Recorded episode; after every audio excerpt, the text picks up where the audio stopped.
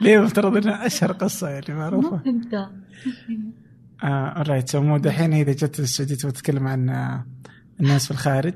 أيوه. فيطلعوا لهم مثلا أو النساء في الخارج يطلعوا لهم طقم فناجين حقهم. okay عرفتي لما قاعد. أنت بالبيت تروح في فناجين حقت العائلة؟ أيوه أيوه. في فناجين إذا جوك ضيوف. okay اي فإذا جوك ضيوف يطلعوا لهم أوه هذول البنات. حقينا يعني. okay okay. ولا أحس أنا من طقم الفناجين إي تنفذي مرة أنت.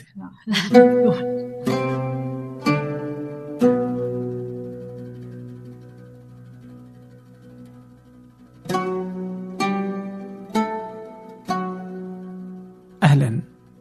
كل يوم أحد ضيف معي أنا عبد الرحمن أبو مالح في بودكاست فنجان. سنأخذ من كل مذاق رشفة عن الثقافة والفن والتقنية والمستقبل. مذاق فيه الكثير من القصص والتساؤلات والتجارب الغريبة. لا معايير ولا مواضيع محددة لكن الأكيد هنا الكثير من المتعة والفائدة. هذه الحلقة هي الحلقة رقم 81 لبودكاست فنجان. شكرا لكم على الاستماع والنشر والتقييم. حلقة زهور الماضية انتشرت بعيدا وعاليا. ردودكم ورسائلكم لنا ولزهور كذلك. عنت لنا الكثير. تقول زهور بأن عدد طلبات التطوع والأسئلة التي وصلتها والترتيبات التي قاموا بها مع المنظمات لمباشرة العمل في رمضان ستكون نقطة تحول في حياة الكثير. شكرا. شكرا لكونكم أصدقائنا المجانين. وجزءا من صناعة التاريخ والتغيير. ولا تنسوا بأن نشركم وتقييمكم للبودكاست على آيتونز يوسع من دائرة المستمعين له. وإذا كانت لديكم اقتراحات لضيوف رهيبين أو أفكار رهيبة من شأنها تحسين البرنامج ارسلوها على tips كوم حيث أقرأ جميع الرسائل شخصيا. وقبل أن نبدأ أود التنبيه بأننا واستكمالا لسلسلة وثائقيات ثمانية على حياة أناس في هذه المملكة. يمارسون هواياتهم الغريبة بشكل غريب. نشرنا قبل أيام وثائقي لطيف لحياة شخص أكثر لطافة ومذهل في مكة. إنه ماجد الأهدل أو ابن السيدة فاطمة كما يعرف نفسه. ولد ولد سيد هاشم. ولد سيد هاشم ولد مين؟ فأنا ولد فاطمة. وأعرف بأمي. أنا أنتمي للشارع بكامل حركته. إن أردت تسميني مصور شارع سميني مصور شارع. مشاء في الشارع مشاء في الشارع. يبغى لك صورة في المكان غريب. وأحاول دائما أتفقد حالة الشارع بهذه ال- ال- اللقاءات البسيطة بال كعشة طارت صح؟ ماجد عن- وقضاء يوم واحد معه في شوارع مكة وبين كتبه لا يمل. يمكنكم مشاهدة الفيديو على قناة ثمانية على اليوتيوب. مع بقية إنتاجنا هناك. وأما الآن لنبدأ. ضيفتي اليوم هي منيرة جمجوم. بدأت منيرة كمعلمة براتب 2500 ريال. بعد أن تخرجت من جامعة دار الحكمة بجدة حتى حصلت على درجة الدكتوراه في التربية من جامعة أكسفورد. لن نتحدث عن التعليم بطريقة بائسة صدقني. منيرة رائعة جدا. الآن هي شريك مؤسس ورئيس تنفيذي لشركة إمكان للتعليم. شركة استشارية للتعليم وتطوير المدارس في السعودية. لاحظ لاحظ تطوير المدارس. مو فتحها وتجارته بها.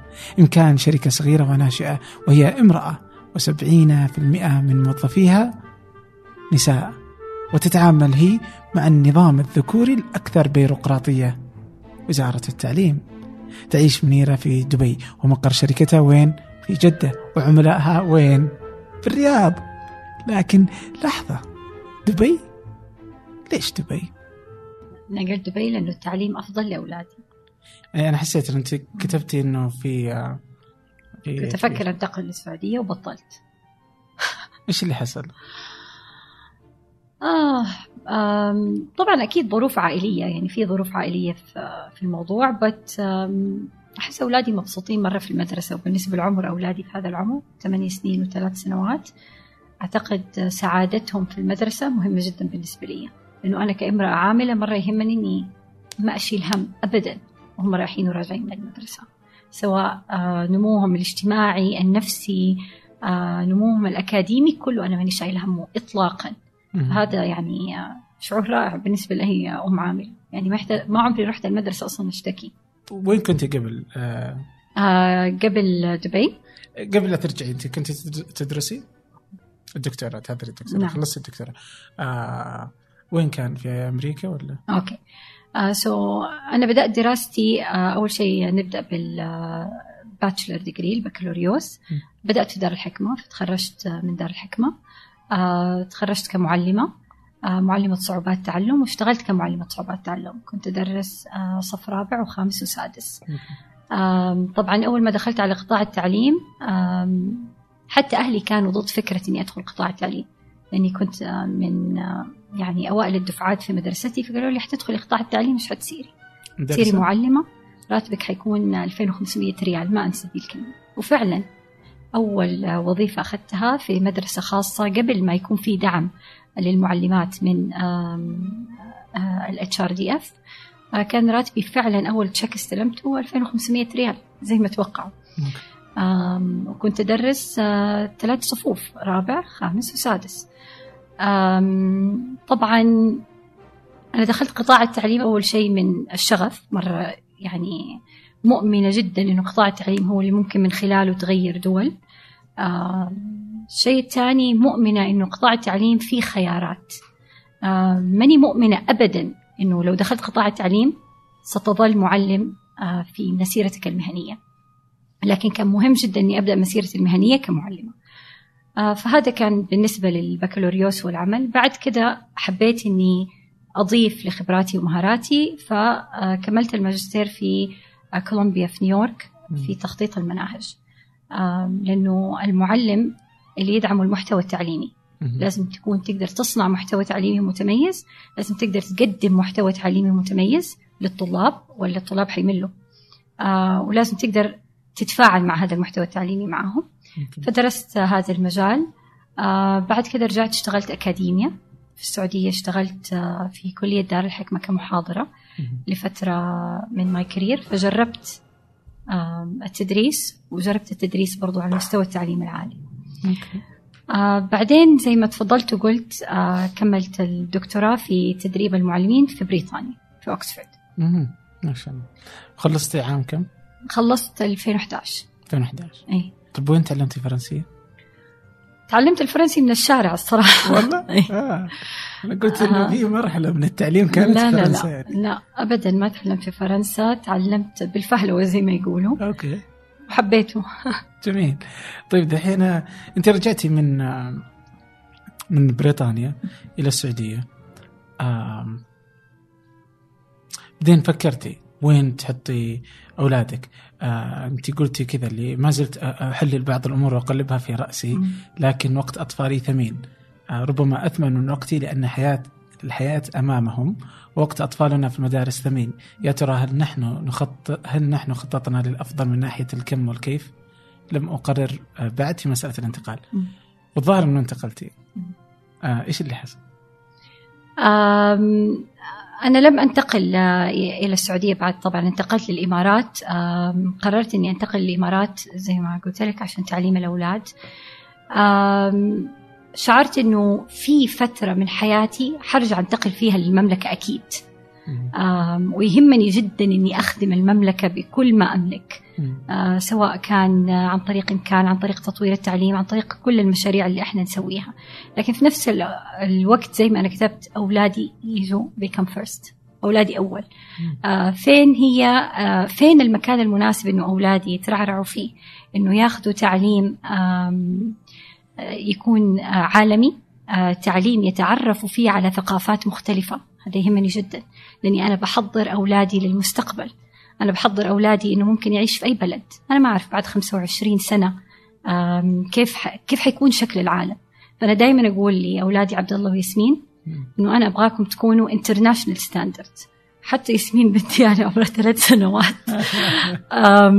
لكن international standard بحضرهم إنه ممكن يعيشوا في أي مكان. بعد 25 سنة. وهذا يهمني وأعتقد دبي صنعت نموذج متميز في التعليم آه، الخاص والتعليم الأهلي. دبي مدينة فيها ثقافات مختلفة. ممكن يتعلموا فقط من آه، عدد الجنسيات اللي موجودة معهم في الفصل. ولدي عندي عنده عشرة جنسيات مختلفة في الفصل معه. فيعرف عن دول أنا ما أعرف عنها في أفريقيا مثلا. آم، ف- آه، هذا هذا كان جزء مهم بالنسبة لي. وطبعا التعليم أنه يكون آه، أكاديميا واجتماعيا آه، مناسب للأولاد طيب في هذه اليوم المرحلة. مثلا ممكن في الرياض أقدر أقول لك إنه في عندنا مدارس مثل المدارس يعني الأجنبية ولا العالمية أو الأهلية بس يعني لنقل العالمية فيها كثير من الجنسيات و أكيد أكيد. في مدارس متميزة في الرياض وفي مدارس متميزة في جدة وفي مدارس متميزة في أنحاء المملكة. لكن آه، التعليم لا ينتهي في المدرسة. التعليم أيضا لما الواحد يطلع الشارع التعليم آه، آم، أيضا من خلال الخبرات اللي اكتسبوها الطلاب في ال- آم، الحياة البرامج المختلفة. يعني دائما تحاول تخلي إنه يومهم يتعلموا فيه شيء جديد. وحتى الآن أرى أنه دبي سمحت لي آه، يعني كأم يهمها التعليم. آه، وضعت نموذج تعليمي متميز. وأعتقد من خلال الشراكات مع القطاع الخاص. آه، مهمة جدا. وأعتقد هذه ناحية الآن بدأت المملكة تهتم فيها كثير آه، مع رؤية 2030 آه، مع الاهتمام باستقطاب المستثمرين في قطاع التعليم بشكل عام حتى المستثمر الأجنبي سواء في إدارة المدارس سواء في تقديم المحتوى. بإعطائهم فرصة أنهم هم أيضا يطوروا التعليم في المملكة. أعتقد هذه مرة مهمة. بدأنا ننتبه عليها وأعتقد أنه حيكون في تغير سريع آه، في الخمسة للست سنوات القادمة. آه. طيب يعني المناهج تفرق معاهم كثير؟ طريقة التعليم آه، آه، إجازة الصيفية يبدو أنها برضه معضلة إيش إيش إيش, إيش, إيش الخطة اللي بتصير في دبي مثلا؟ في الصيف يعني. ما إنه الصيف على الأبواب في السعودية. الصيف الصراحة دائما أنا أستغل فترة الصيف إنه الأولاد يرجعوا للمملكة. مم. أعمل العكس. يعني أعتقد مهم جدا إنه الأولاد يكونوا مع أولاد عمهم. مهم جدا إحنا عندنا طبعا العائلة في المملكة مهم جدا إنهم آه، يختلطوا بالشارع السعودي. فأنا الصيف بالنسبة لي السعودية إلا إذا حيسافروا برا المملكة لفترة معينة. آه، وغير الصيف يعني كل ما تجينا إجازة إحنا ما نسافر برا تجينا إجازة إحنا نرجع المملكة. فالأولاد بالنسبة ليهم يعني المملكة بيتهم المملكة وطنهم. آه، لكن لما أنت سألتني إيش الفرق آه، الفرق آه، الأساسي في نوعية المعلمين واستقطاب المعلمين الأجانب. المعلمين المعلمين الأجانب بشكل عام ال- ال- اللي يتم استقطابهم آه، في دبي يختلفوا عن المعلمين الأجانب اللي يت- يتم استقطابهم في المملكة. والآن أعتقد أنه السوق يتغير آه، وينفتح في المملكة وأعتقد حنقدر نستقطب كفاءات متميزة جدا آه، من المعلمين الأجانب لأنه مهم أنه تنتقل الخبرة من المعلمين الأجانب المتمرسين آه، للمعلمين المحليين. وأعتقد هذا الشيء برضو دبي نجحت فيه. لكن أشوفه حيصير في المملكة. آه، الآن بشوفه في كثير من المدارس الخاصة. بدأوا يستقطبوا كفاءات متميزة. بدأت أيضا الكفاءات تسأل. طيب المملكة العربية السعودية رؤية 2030 في تغير كبير بيصير. في انفتاح اجتماعي آه، مناسب. آه، أيضا آم، ومتماشي آه، برضو مع عاداتنا وتقاليدنا فبرضو ممكن المملكة تصير مكان مناسب جدا للكفاءات التعليمية إنها تيجي وتعيش في المملكة طيب الحين- الحين هل في مدارس بتودي آه، أولادك فيها في, في السعودية؟ أكيد في مدارس في مثلا آه، تحسي يعني إنه بيقل بس 10% عن اللي بيحصل أيوة في. في دبي؟ في مدارس طبعا في okay السعر قريب من تكلفة دبي؟ آه تقريبا قريب أو ممكن يكون أعلى شوية بس قريب جدا yes. آه لاحظي إنه خلال الحديث كله إنه ما ذكرتي آه، المدارس الحكومية كخيار ابدا. المدارس الحكومية ليست خيار بالنسبة لي. آه وأنت كيف تعرف آه إذا قطاع تعليم متميز ولا لا؟ شلون؟ من خيار من خلال الخيارات المتاحة آه في قطاع التعليم نفسه. أنت دائما تقيس جودة التعليم من ناحية مخرجات الطلاب تقيس كمان تشوف آه السوق التعليمي إيش الخيارات المتاحة آم، وعشان كده إحنا كنا وقتها دخلنا في مشروع. آه اللي هو مشروع مدارسنا مدارسنا كانت فكرته ما أعتقد إنه إحنا نجحنا في هذا المشروع؟ لكن كانت فكرته آه نبغى نعمل تطبيق لتقييم المدارس في المملكة من قبل أولياء الأمور آه كانت هذه الفكرة لأنه عالميا أولياء الأمور من أكبر الجهات الداعمة لتطوير التعليم. ولي الأمر دائما آه، يعني يبغى مصلحة ابنه ومصلحة ابنه تكون من خلال التعليم ومن خلال المدرسة ومن خلال العمل مع المدرسة ومن خلال العمل مع المجتمع المحلي اللي حيطور التعليم. فعالميا مثلا في أمريكا ال disability rights movement اللي هي آم آم القانون لدعم تعليم آه، ذوي آه، الاحتياجات الخاصة في الولايات المتحدة كان الداعم الأكبر له أولياء الأمور اللي عندهم آه، أطفال عندهم احتياجات خاصة. وهذا اللي هو طور طور مجال الاحتياجات الخاصة في الولايات المتحدة. فكانت الفكرة إحنا كيف ممكن نتعاون مع أولياء الأمور إنهم يكونوا قوة ضغط على قطاع التعليم. كان وقتها لما إحنا أطلقنا آه، التطبيق آه، ما كان لسه في تقييم للمدارس. واضح آه، من قبل جهة حكومية. فكيف ممكن نستخدمهم كقوة ضغط لخلق شفافية في التعليم؟ عشان أنا كولية أمر منيره جمجوم لما أجي أدور على مدرسة أعرف إيش أولياء الأمور الثانيين بيقولوا عن المدرسة. يعني أنا أول ما جيت الرياض أدور على مدرسة ما في directory ما في معلومات ما في تقييم فماني عارفة. ولا فين أروح أسأل فلانة وصاحبتي وبنت عمي وايش رأيكم؟ آه، فهي كانت word of mouth زي ما يقولوا أو فكانت فكرة إنه زي تطبيق مثلا زي لما Google Maps تبحث عن مطعم يطلع التقييم حقه هذا أربعة ونص من خمسة ولا Foursquare زي كذا. نعم. فكنا نجحنا أعتقد في آه، بناء قاعدة البيانات حقت المدارس لكن آه، هل المجتمع يقيم المدارس كأولياء أمور؟ لا. ما لاحظنا إنه في طلب. يفرق إذا قيموا. لو قيموا ممكن يكون في ضغط على المشغل من القطاع الخاص. آه ل... أوكي سو هذا القطاع الخاص بس القطاع الحكومي اللي أغلب السعوديين يدرسون فيه يعني فعليا آه إنه ما حيكون في أثر إذا ما كان مدعوم من القطاع الحكومي. آه وبما إنه القطاع الحكومي ما وصل لمرحلة شفافية تامة في أداء المدارس فأعتقد إنه إحنا بدأنا أحيانا زي ما يقولوا أحيانا تكون الفكرة جيدة لكن أنت بدأتها في الوقت الخطأ. أعتقد إنه إحنا بدأناها في الوقت الخطأ وأعتقد ممكن نشوفها في الست أو سبع سنوات القادمة بس. إحنا قررنا إنه نتوقف عن هذا المجال. ف اليوم كذا اللي أتصور إنه أغلب الناس يعني واللي مضطر يعني سو إما إنك تودي أولادك إلى مدارس أهلية أو م. عالمية آه وكل ما كانت أفضل كل ما كانت كلفتها أعلى ف وهذول هم حيطلعوا علية القوم يعني بعد سنوات معينة. أما آه الناس العادي ذو الدخل العادي المتوسط يعني حتى مش المحدود آه لن يستطيع أن يضع أولاده في أي مكان سوى المدارس الحكومية. آه واللي ما كانت أصلا الخيار لاي أحد إنه ممكن يطلع بأي شيء. يعني صحيح. هي ما حتطلع فائده اليوم بسأل السؤال الأزلي. وين الخلل؟ والله خليني أقول لك آه، الخلل في عدة آه، نقاط. بس آه، خليني أقول لك قصة التعليم بشكل عام. نعم. إحنا المملكة آه، أول المملكة طول عمرها تستثمر في التعليم بشكل كبير جدا. وهو أكبر قطاع في المملكة سواء من ناحية أعداد أو من ناحية استثمارات. آه، لكن كانت المملكة عندها تحديات قبل خمسين سنة. التحدي هو محو الأمية تماما. التعليم للجميع. وهو كان آه، يعني زي ما أقول هدف مهم جدا بالنسبة لدولة تبغى تبني قطاع التعليم آه، وقتها. فتوسعنا بشكل مهول. آه، فصار عندنا عدد كبير من المدارس صار عندنا 30 ألف مدرسة أكثر من نصف مليون معلم آه، تقريبا 6 مليون طالب في القطاع التعليم.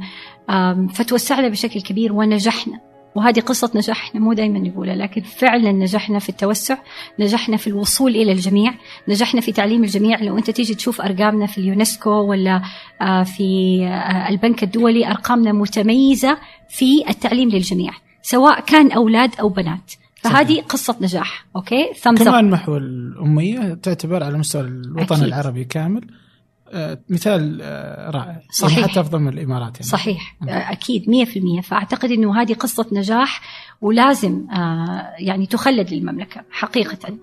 لكن بعد كده لما توسعنا بشكل كبير أكيد التوسع السريع والتوسع بشكل كبير لأنك أنت بتحاول تحقق هدف معين ما بيحقق لك أهداف ثانية اللي هي أهداف الجودة اللي إحنا الآن بنعاني منها. أوكي؟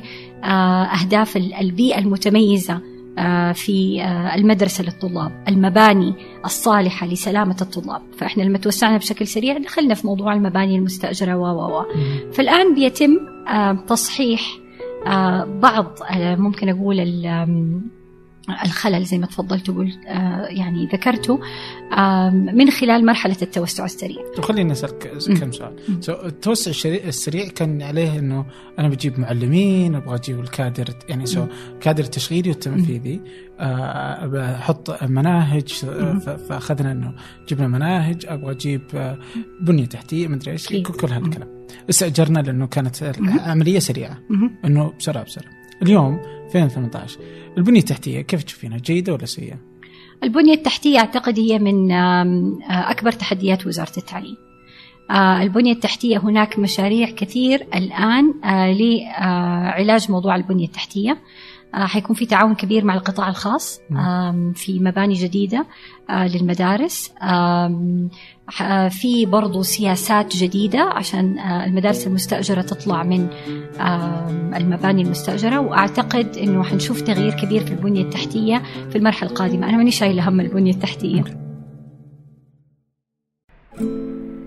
مستمعي فنجان القدامى يعرفون إكسير البن. والأصدقاء في إكسير البن كانوا داعمين لفنجان أكثر من مرة. هذه المرة عندهم خدمة جديدة إحنا في ثمانية نستخدمها وهي مريحة جدا. لكن قبل أحكيكم عن الخدمة إذا كنتم من سكان الرياض ودي أنصحكم نصيحة. وهي أنكم تزورون فرع إكسير البن الجديد في الحمراء. الفرع رائع صممته شهد العزاز إحدى ضيوف فنجان السابقين. كنا في ثمانية في هذه الخدمة من أوائل الناس المشتركين فيها. هي إشتراك شهري عبر المتجر الإلكتروني تصلك نكهتين مختلفتين من البن كل شهر. شهر من السلفادور كينيا شهر ثاني من إثيوبيا واليمن ولا تتعب نفسك وتحتار وتختار. اشترك مرة واحدة واستمتع بالقهوة تصلك أينما كنت في السعودية أو خارج السعودية. الاشتراك في الخدمة متوفر عن طريق موقعهم اكسير البن اكسير البن دوت كوم أو ابحث في جوجل اكسير البن راح يكونون في أول النتائج.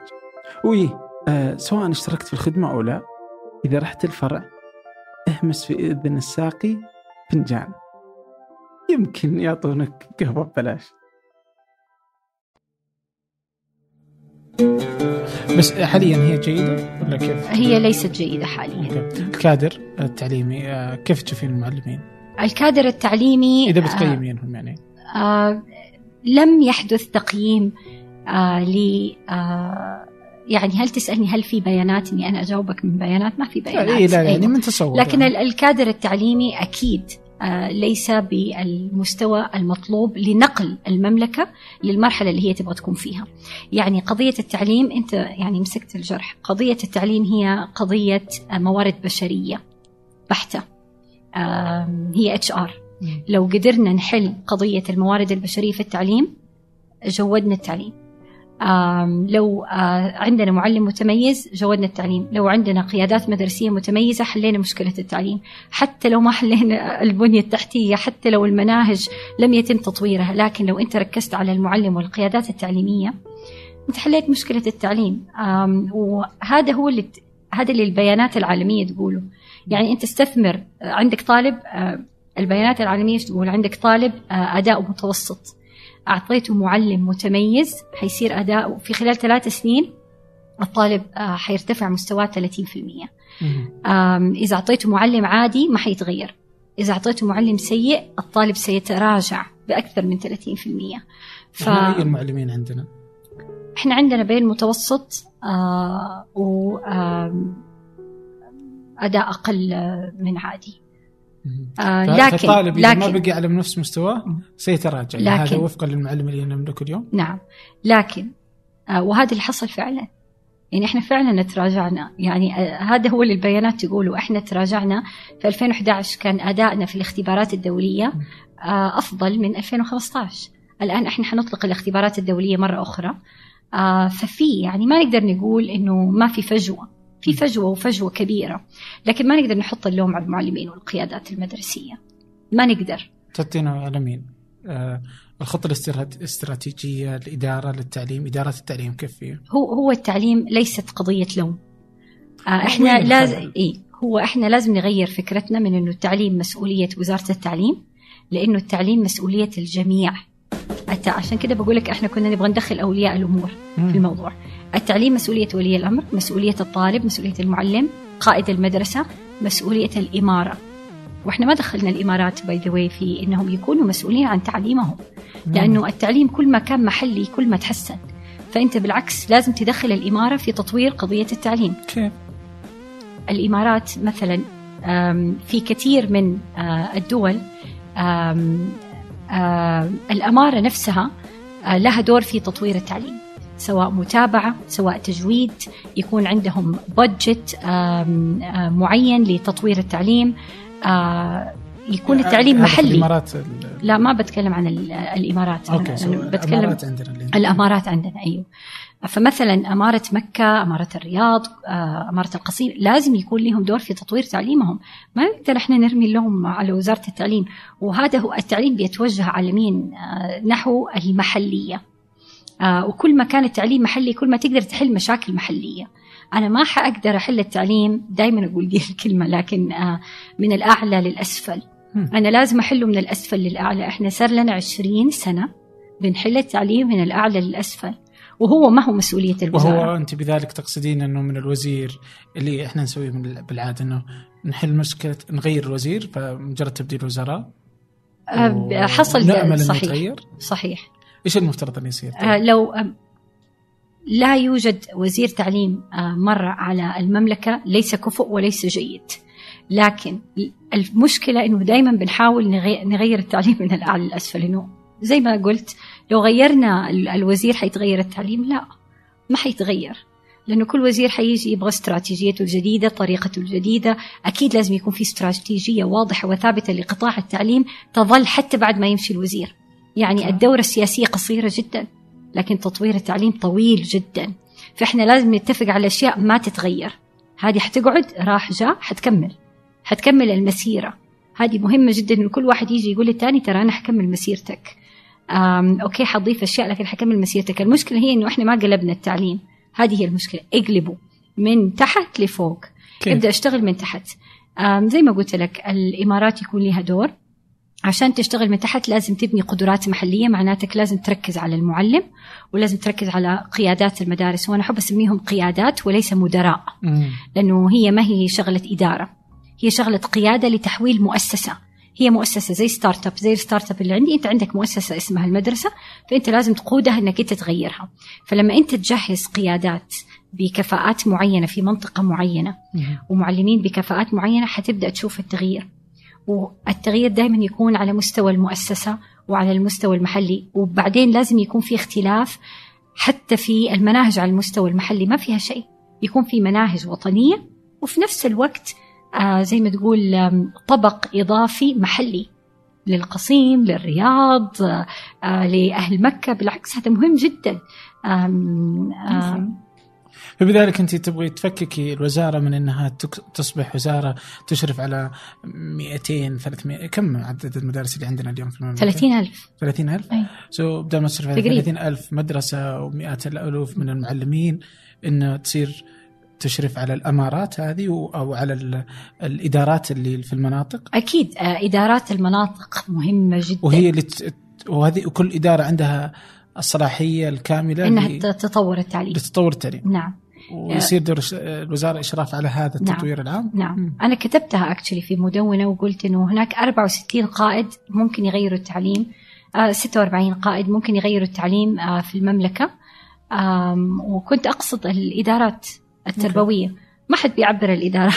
إي ما أدري. آه يعني هي كل شيء آه موجودة. مركزي موجودة لكن الإدارة يعني لازم تكون خليه نحل إنها تطور ال- المنطقة. وعشان كده بقول لك الكفاءات التعليمية الكفاءات القيادات القيادات هذا أهم شيء.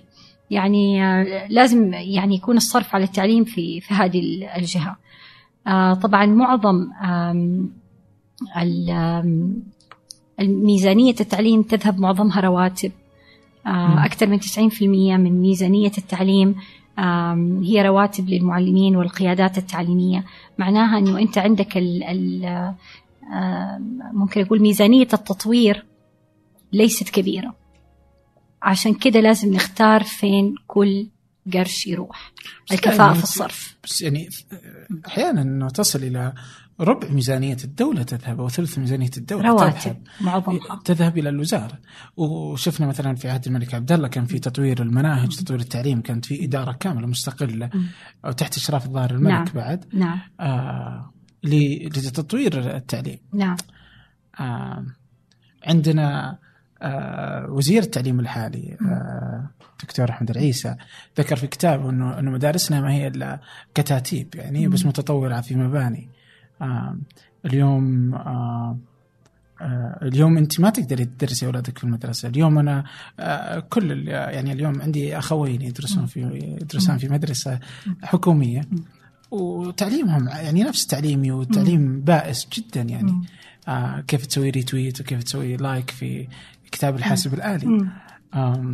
عشان كده بقول لك ما هو مسؤولية وزارة التعليم. مسؤوليتي إيه، ومسؤوليتك و... أنت ذكرتي برضو في منتدى جدة الاقتصادي 2016 إننا لا نريد حل مشاكل التعليم لأن المنظومة بأكملها يعني عفى عليها الدهر. مم.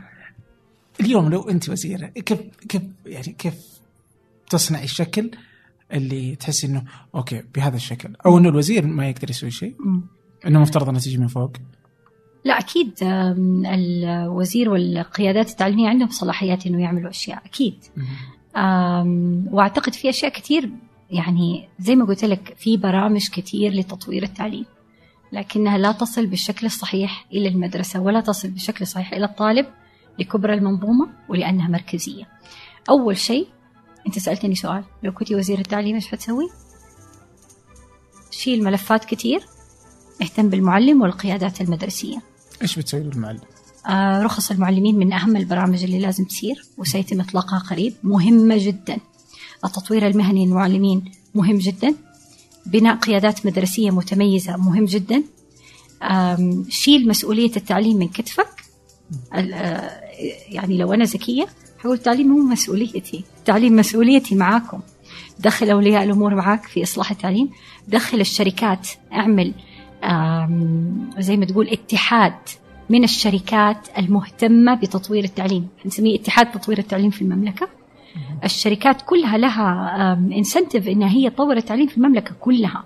من الشركات الأجنبية اللي بتشتغل في المملكة للشركات المحلية. أخلق آه، قطاع خاص متميز لكنه مراقب مراقبة جيدة من وزارة التعليم. ودخل الجميع معك آه، لأنه هي ما هي شغلة وزير الوزير ما يقدر يتحمل على عاتقه مسؤولية تطوير التعليم.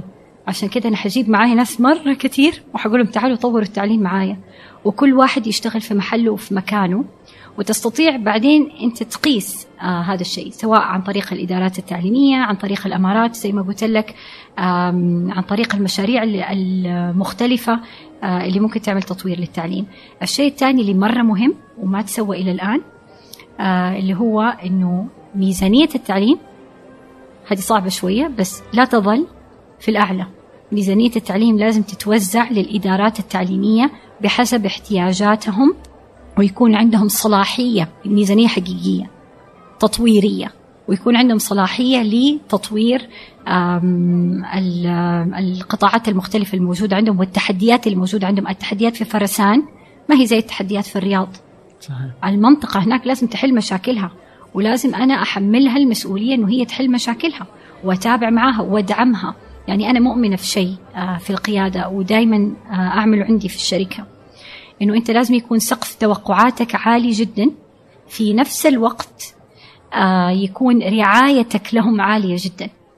أنا وأنا هذا الشيء مع فريقي. يعني أنا أتوقع منهم الامتياز. يعني إذا حقيقي إذا شيء ما عجبني يعني يصير في مشكلة في المكتب. لكن أتوقع الامتياز لكن أحبهم حب وأرعاهم رعاية. ويهمني جدا إن هم ينموا كأشخاص ويتعلموا. مهم جدا. فنفس الشيء المفروض يكون في قطاع التعليم بس انت أنت اللي وظفتي كل موظفينك صح؟ لا مو أنا يعني أكيد أنا والفريق إيه يعني بس إنه. يعني أكيد وفقا ل يعني شيء أكيد. بسيط. ماذا لو كانت المشكلة هو انه إن الموظفين وكثرتهم الموجودين يعني كم هناك سياسات ما أدري لو كانوا كل صحيح. الموظفين غير قادرين على اللي أنت تبغيه يا. يعني غير مؤهلين للعمل لتطوير وجعل الطلاب قادرين للوصول إلى عام 2018 ما أدري لو عشان, كانوا عشان جالسين بقول في عام أيوه. 1910 أيوة، فاهم عليك. عشان كده هنا في سياسات تقدر تعملها تحاول يعني تغير الموارد البشرية في قطاع التعليم زي ما قلت لك. حقول لك مثال لبعضها. بعض السياسات طبعا اللي هي زي رخص المعلمين. هذه حتحط آه، حافز للمعلمين. أصلا مو حافز هو سياسه لازم أنت يصير عندك رخصة. فالله لا يهينك. آه، هذه هي معايير المعلمين. لازم التعليم يصير عمل مهني. آه، في دورات معينة لازم تاخذها عشان تقدر تاخذ الرخصة. هذا أول شيء. ولو ما أخذ الرخصة؟ لا لازم يكون في سياسة إنه كل معلم يدرس في مدرسة حكومية أو أهلية في المملكة يجب أن يكون مرخص. خلاص يعني it's policy حكومة top down يعني في أشياء لازم تيجي من فوق سياسة سياسة تغيير. إذا ما أخذ الرخصة يطلع برا؟ صح yes تتوقع ما يدرس. أوكي. أو ياخذ آه، يعني مكان إداري عمل إداري بدل ما إنه هو يدرس. لكن إذا أنت تبغى تدرس لازم تكون مرخص لأنه في معايير مهنية معينة أنت لازم تحققها. هذا خلاص. المطلوب هذه السياسة الأولى. السياسة الثانية اللي ممكن تسويها يمكن أنا ممكن أكون متحيزة نوعا ما في هذه السياسة لكن تأنيث التعليم الابتدائي. أوكي. أوكي؟ أم عندنا بيانات كثير تقول إنه المعلمة بشكل عام أفضل من المعلم. بشكل عام في التأهيل في الأداء في العمل مع الطلاب وكل هذه الأشياء. آه في اختبار كفايات المعلمين واضح الفرق بين السيدات والرجال. تأنيث التعليم الابتدائي حيخلق آه، نقلة نوعية في تعليم الأولاد. آه، عالميا آم، 90 تقريبا 80% ترى عالميا من اللي يعلموا ابتدائي سيدات. إحنا عندنا 40% ليش؟ خلاص أنا أنث التعليم الابتدائي وتكلم عنها الوزير. ما أعرف فين وصلوا في مرحلة التطبيق آه لكن أعتقد أنه ال- تعليم الأولاد اللي يعاني جدا في المملكة مش تعليم البنات حيستفيد من وجود معلمة إلين صف رابع أو خامس على حسب إيش المجتمع وثقافة المجتمع تتقبل في المدارس الحكومية. هذه تاني طريقة ممكن تغير فيها ال HR في التعليم. ثالث طريقة اللي هي ال- الاستثمار الأجنبي والكفاءات الأجنبية. آه، اللي الآن بدأت زي ما قلت لك تهتم آه، يعني بشكل عام بالسوق السعودي. وأعتقد حتى لو نجيبهم لفترة مؤقتة حتى لو نقول أنا حجيب عدد معين من المعلمين الأجانب للمملكة في الخمسة أو ستة سنوات القادمة عشان يختلطوا مع معلمي السعودية. آه، رابع شيء القطاع الخاص. من وين؟ يا أكيد الدول اللي متميزة في التعليم آه، واللي هي ما ما يكون فيها يعني ممكن أقول حاجز لغوي كبير. ممكن آه، نقول أمريكا ممكن نقول أستراليا ممكن بريطانيا. أعتقد هذه الدول أول شيء كثير من معلمينهم متعودين إنهم يشتغلوا في تنمية القيادات التعليمية. آه وكمان مهم إنه يكون في نظام في التعليم أعتقد لل آه الإرشاد. إرشاد حقيقي إرشاد وتوجيه منتورشيب من المعلم المتميز للمعلم مثلا المبتدئ أو من المعلم الخبير للمعلم المبتدئ. آه وهذه كلها زي ما قلت لك أشياء من الأسفل إلى الأعلى وليست من الأعلى إلى الأسفل. سمعتي برنامج آه اللي هو الظاهر اللي هو تبع رامكو. آه عندهم برنامج الظاهر الظاهر اسمه أكتشف. أكتشف أو حاجة زي فهم. يروحوا ال- المناطق آه، ال- التي لا تحظى بذاك الزخم كالرياض وجدة مثلا. فيروحوا مثلا تبوك ياخذوا معلمين يودوهم إلى أمريكا. متفقين مع جامعة في. مثلا في سان فرانسيسكو. يدرسونهم ثلاثة شهور هناك. المدرسين بعدين يرجعونهم. هذول المدرسين يجوا يدرسوا المدرسين في السعودية. وعلى هذا النطاق. هذا المشروع ممتاز. يعني ما- نبغى نشوف مشاريع زي كذا أكثر. فهذا دخول القطاع الخاص في آه، التعليم. لعب دور القطاع الخاص بالضبط. آه والمفروض كل القطاع الخاص يلعب دوره في تطوير التعليم وأولياء الأمور آه وحتى الطلاب والمعلمين. فمن هذا المدخل بدخل الشركات الناشئة وعملك. اليوم مع آه مع التعليم وفي قطاع التعليم يعني وأنت كنت تقولي إنه أنت من البداية هو شغف. وجودك في. في هذه المسألة فكنت تقولي المسؤول معالي. وزير ماني عارف مين. هو يعني بس أنت ما أنت راضيه تقولي آه، أعتقد إني أنت كذا تقولي أعتقد إنني خدمت التعليم من خارج المنظومة وقد حققت الأثر الأكبر بهذه الطريقة لأنني أؤمن أن المنظومة شديدة البيروقراطية اللي هي التعليم وأن العمل من خلالها بالطريقة الحالية سيحجم من أثر العمل اللي هو أثر مم. عملك آه. سألت كيف. كيف مم. كان أثرك طيب أنا بسألك نفس السؤال آه، سؤال رائع لأنه هو سؤالي الأزلي أنا كمان آم، أكيد كل إنسان عنده طموح وعنده حلم يعني يبغى يشوفه في النهاية آه، أنا أبغى أشوف آه، تعليمنا في المملكة متميز من جد أقولها يعني أبدا يعني ما أبدا ماني مزيفة في أي شيء أقوله. يهمني هذا الشيء. آه، وكان هذا ال- السؤال اللي بيحدد أنا فين حروح في حياتي العملية. فين ممكن يكون عندي الأثر الأكبر؟ آم، إنه أحقق أثر. آه، علما إني مؤمنة إنه الأثر من الأسفل. أوكي؟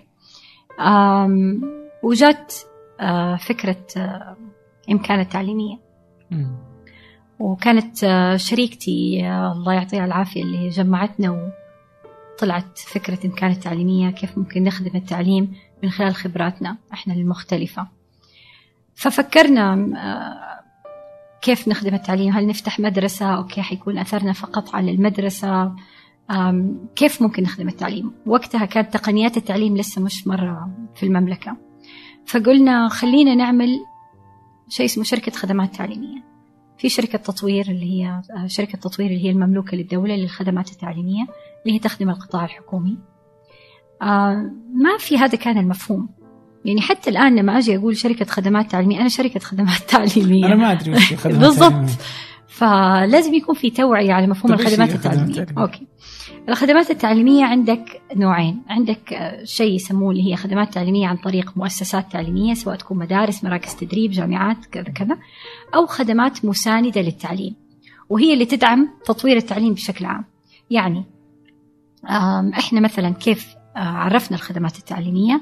قلنا أول شيء استشارات في قطاع الخدمات التعليمية. مش مكتب استشارات أكاديمي استشارات حقيقية لأنه إحنا نشتغل أصلا في القطاع في آه، آه، ال- التعليم. فمن خلال الاستشارات لقينا آه، إنه ممكن نشتغل كثير استشارات. يعني حتى بننافس شركات الاستشارات العالمية في قطاع التعليم. مم. أنا ما حروح أقعد أعمل 60 قطاع وأقول لك أنا خبير في 60 قطاع لا هذا قطاعي وأشتغل فيه. فهذه ال- الأول. ال- هذه إحدى الخدمات وممكن تقدم للمدارس. المدارس تحتاج استشارات. المدارس مغلقة على نفسها منغلقة على نفسها. آه، فتحتاج أحيانا أحد يجي من برا يعمل لها اوديت زي ما إحنا نعمل مثلا آه، تقييم آه، لأي مدرسة معينة. آه. يعمل لها استراتيجية يساعدهم في النمو. إذا عندك مثلا مدرسة متميزة تبغى يبغوا يفتحوا فرع لمدرسة تانية فيحتاجوا خبير يجي يساعدهم. نعم. الخاصة. أيوه. المدارس الخاصة. مسكينة الحكومية. لا المدارس الحكومية المدارس الحكومية زي ما قلت لك لو صار البادجت أو الميزانية التعليمية على مستوى المدرسة. أو على مستوى الإدارة ممكن وقت الإدارة تصرف فلوس على استشارات لتطوير المدارس. فهمني؟ والمفروض كذا يصير. يعني المفروض المدير يكون عنده مدير المدرسة الحكومية. يكون عنده بادجت لتطوير مدرسته. يدوهم خمسة آلاف ريال. عشان آه، إيش يسوي فيها؟ من جد إيش يسوي فيها؟ كيف يطور كيف تقول هو قيادة تربوية؟ إذا أنت ما بتسلمه فلوس وتقول له طور مدرستك فلوس أخي. وصلاحية بعد. فلوس صلاحية. يعني فلوس غير صلاحية أكيد. ما يسوي شيء. إذا أنا قائد مدرسة في خمس سنين وأعرف بالضبط إيش هي احتياجات مدرستي لسه حكلم المكتب التعليمي والإدارة التعليمية والعبال ما تنزل لي الخدمات اللي هي يقول لك one size fits all مقاس واحد للجميع. ما ينفع. فلازم يكون عندي فلوس أطور مدرستي. أم فعشان كده هذه كانت ال- الجزء الأول من الخدمات. خدمات التعليمية الثانية اللي هي تدريب وتأهيل أم، للعاملين في قطاع التعليم. خدمات أخرى تطوير محتوى. زي اللي أنت تسويه. محتوى تعليمي. أنا لازم أطور محتوى تعليمي مختلف. إلى متى سيظل المحتوى التعليمي رسمي؟ أوكي؟ إلى متى إحنا حنقعد آه نطبع كتب؟ يا جماعة الناس انتهوا من طباعة الكتب التعليمية. لازم يكون في معايير للمناهج وبعدين السوق ينفتح للناس إنها تعمل محتوى متميز والمعلم يقدر يختار إيش المحتوى اللي هو يبغاه ويعطيه لطلابه. لأنه في محتوى متميز في السوق مرة كثير ليش أنا ربي حاكرني على الكتاب المدرسي؟ هو الدكتور في الجامعة ما يقدر يحط المادة حقته عشان كده بقول لك آه يعني انفتاح سوق المحتوى التعليمي سوق كبير جدا. يعني أنت سواء تتكلم عن شركات أجنبية أو محلية أو يمكن ثمانية ممكن تعمل محتوى تعليمي للمدارس ما تعرف. يعني ناس كثير ممكن يشاركوا في المحتوى التعليمي المتميز. أنا ما أشوف انه المحتوى التعليمي لازم يظل المخرجات التعلم نعم تكون من الدولة. لكن المحتوى التعليمي لا. يكون من الناس. يكون من الناس يكون من الناشرين. في ناشرين نفسهم يعملوا محتوى تعليمي للمملكة. آه في شركات محلية نفسها تعمل محتوى تعليمي. آه في شركات تقنية حتى عندها حلول ممكن تعمل محتوى تعليمي شركات محتوى آه محلي ممكن تعمل.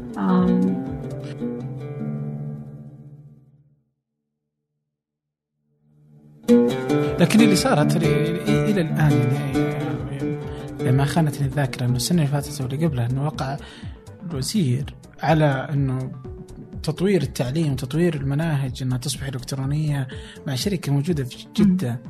طب لو صارت المناهج بس إنه بس إنه يعني بتصير عن طريق خلاص هذه الشركة وإحنا الحكومة وأنا حق قلت لك أنت تسويني ذا فخلاص يعني بس اللهم إنه الكتب تتحول إلى آيباد ورواد المستقبل وما أدري إيش وزي كذا. يعني هي زي ما انت قلت بالضبط إنه المحتوى لازم ما يكون رسمي حتى لو صار تقني حتى أيوه. يعني. بس أيوه. الان أحس إنه لا يزال رسمي. اللهم أنه تحول شكله من فبيصير من كتاتيب إلى ورق إلى آيباد. صح. أي تغير الآلة. وفي الأخير تلقى بالضبط زي ما قلت. المحتوى زي ما هو رسمي.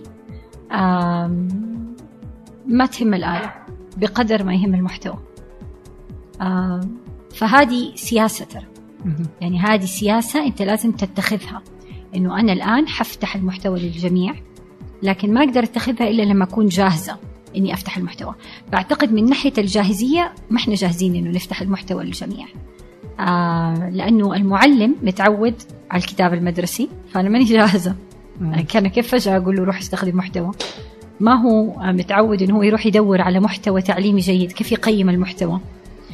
آه المدرسة ما هي جاهزة. المدرسة لسه تستنى الكتب. يعني كان لازم أوريك صور الكتب وهي بتنشحن للمدارس. لكن لازم نبدأ نجهز نفسنا لهذه السياسة أعتقد. مفترض.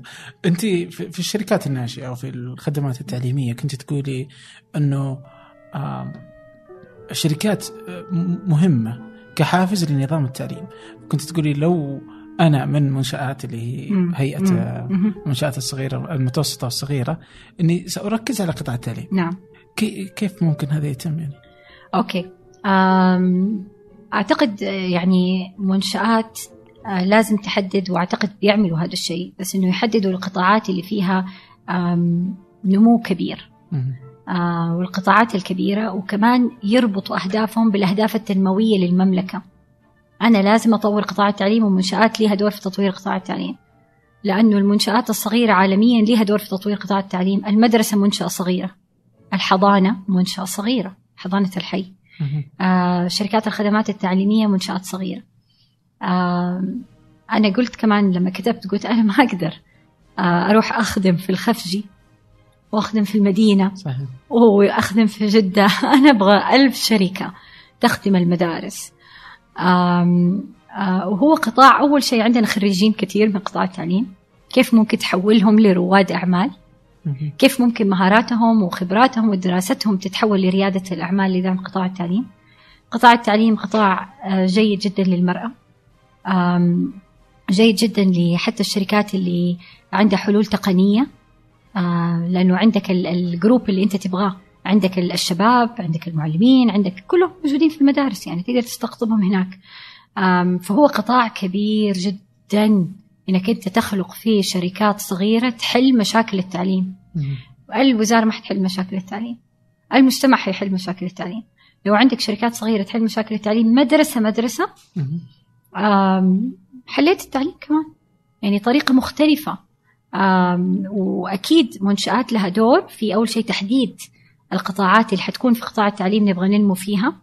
إيجاد ممكن نقول آه، الأشخاص اللي عندهم آه، القدرة على بناء شركات في هذا المجال ودعمهم. الاستثمار أكيد. صندوق الصناديق اللي هم برضه شغالين أيوه وقطاع مربح ليس غير مربح. يعني هو إنه في قطاع اللي يسمونه مثلا القطاعات الخدمية. زي توصيل وصل مدري إيش زي نعم. كذا. في عندك القطاعات المالية الفانتك. واللي هي يعني. لا تزال يعني أيوه. يعني. تحبو في أيوه، السعودية أيوه. يعني يعني مفترض يفكوا مم. عنها القيود. في عندنا الاديوتك يس فهو القطاع التعليمي آه، التقني مم. أو الشركات اللي زي كذا مم. وأنت تقولي إنه صناعة التعليم ليست ضخمة فقط صناعة التعليم تشهد اليوم كثيرا من التغييرات مم. ربما أسرع من أي تغيير آخر في تاريخ هذه مم. الصناعة مم. فنرى الشركات عالميا وهي تبدع لملء الفجوات وإنشاء تقنيات مم. جديدة لخدمة هذا الحقل مم. بشكل متزايد.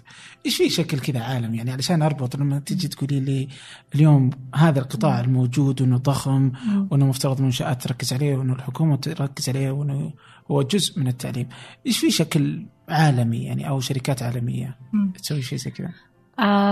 في شركات عالمية كثير أبدعت في تطوير التعليم ممكن عندك آه، شركات الناشرين اللي هي سواء تتكلم عن بيرسون أو ماكجرو هيل أو كل هذه الشركات الكبيرة في النشر اللي هي الآن دخلت في قطاع تقنيات التعليم حولت كل المحتوى حقها تقني آه، عندها حلول تقنية آه، تدعم تطوير المدارس فعندك هذه الشركات الكبيرة عندك شركات ناشئة خلقت حلول للمدارس في التواصل مع أولياء الأمور آه، حلول في تدريب المعلمين مرة كثير برضو معظم معظم by the way قطاع تقنيات التعليم في الولايات المتحدة. يعني الأمريكية يعني. It is آه، أول شيء أكبر investment حتى ال investment من الصين يجي للشركات الموجودة في أمريكا. آه، فال edutech متميز جدا آه، في الولايات المتحدة الأمريكية. آه، ليس بالقدر في الدول الثانية ونتمنى أنه نشوفه في دول ثانية. عندك طبعا أمريكا قادت تغيير كبير في التعليم العالي من خلال الموكس اللي هي التعليم المفتوح للجميع. اللي هي زي منصة رواق واوا. التعليم المفتوح للجميع غير كل شيء. خلى العلم مفتوح للجميع. عندك آه، تقدر توصل لأفضل العقول آه، من خلال هذه المنصات آه، تقدر تتعلم آه، على راحتك وبطريقتك وكمان آه، تاخذ شهادة فدور الجامعات في السنوات القادمة حيتغير بشكل كبير عالميا ولازم ال- المملكة آه، يعني تواكب هذا التغير حجي له الشكل. العالمي. تحسينه مربح؟ اللي هو إيش التعليم المفتوح ال- لا لا قطاع الاستثمار في التعليم. الاستثمار في التعليم. آه، مربح من ناحيتين هو دفنتلي مربح آه، لكن هو آه، مربح من ناحية اجتماعية. واقتصادية يعني تصحى الصباح مبسوط إنه أنت بتشتغل في التعليم يعني وأيضا مربح من ناحية مالية أكيد هو مربح. اللي عندهم مدارس ربحانين 30 40% net profit أوكي. آه، انت كنت تقولي مع آه، إنه آه، بجي الإمكان في نقطة بس كذا في نقطة إنه في الخدمات التعليمية م. انت تقولي إنه شركات الخدمات التعليمية تعيش ثلاث سنوات وتموت. أيوه. لأن قطاع محتكر من القطاع الحكومي والاستثمارات فيه محتكرة من شركات الاستثمارات العالمية والعميل واحد, واحد. أيوه وزارة التعليم. التعليم. آه، فإيش الحل للمسألة دي؟ آه الحل زي ما قلت لك تغيير سياسة تغيير سياسة. وزارة التعليم ما تقدر تنفذ كل شيء. وزارة التعليم وشركات وزارة التعليم لا تستطيع أن تكون edutech companies. وزارة التعليم لها دور في خلق السياسات المناسبة آه، قياس الجودة متابعة تطوير القطاع آم، تكون آه، يعني مسؤولة عن سياسات التعليم فقط. آه، لكن لا تكون مسؤولة عن التنفيذ. وأعتقد في توجه إنه ما يكون مسؤولين عن التنفيذ لكن آه، ما تقدر أنت تترك التنفيذ إذا ما عندك بديل يشيل التعليم عنك. زي ما قلت لك في البداية نبغى ناس يشيلوا التعليم معانا. اللي هي الشركات الناس أولياء الأمور المجتمع المدني. يا أخي أعمل مجتمع مدني في التعليم.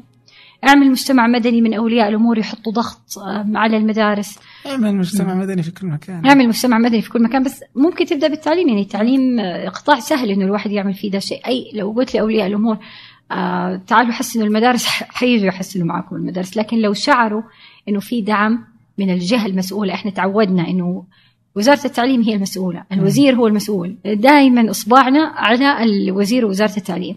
ما ينفع.